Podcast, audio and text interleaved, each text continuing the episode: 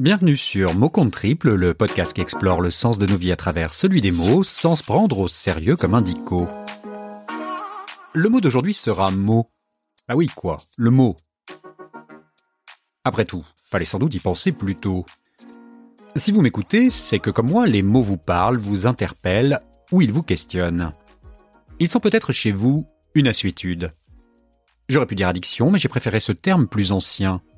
Car c'est cela la magie d'une langue, c'est de pouvoir offrir différents mots selon l'envie de celui qui les utilise ou le contexte. Prenez par exemple le mot tuerie. Si un truc est une tuerie, c'est qu'en général c'est de la balle, ça déchire, bref, c'est juste bon. Et si j'en crois vos retours, l'épisode sur le mot quinca était une tuerie. Eh bien tant mieux.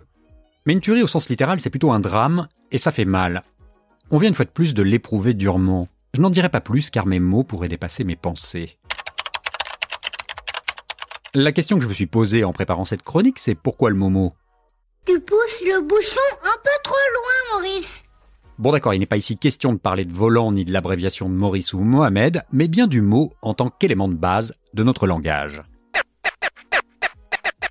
D'après mon dictionnaire, un mot est un élément de la langue composé d'un ou plusieurs phonèmes susceptibles d'une transcription écrite individualisée et participant au fonctionnement syntactico-sémantique d'un énoncé. C'est cela, oui, oui, oui, oui. Oui, je vous l'accorde, c'est un peu capillotracté comme définition.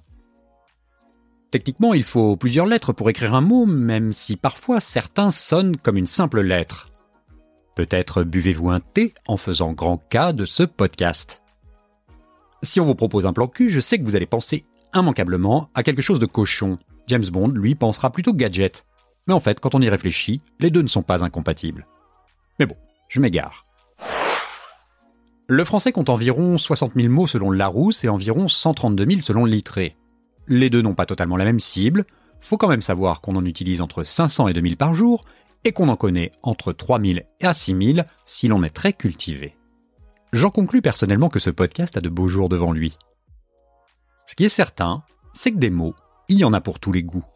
Il y a les mots doux. Tu le sais, toi, tu le sais, je te l'ai dit dans la colline. Je t'aime d'une façon que c'est pas possible de le dire. Les gros mots que l'on trouve un peu gras. Les mots-clés. Comment est votre blanquette? La blanquette est bonne. Les mots d'ordre. Nous sommes en guerre. Ou encore les mots pour rire. Nous sommes en guerre. Personnellement, j'adore les mots nouveaux et plus particulièrement les mots valises que les Anglais appellent poétiquement les mots portmanteau. Ce sont des mots composés par télescopage réunissant la tête d'un mot et la queue d'un autre. C'est le cas par exemple d'alicament.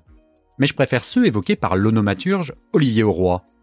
Si vous ne savez pas ce qu'est un onomaturge, je vous invite à écouter l'épisode 105.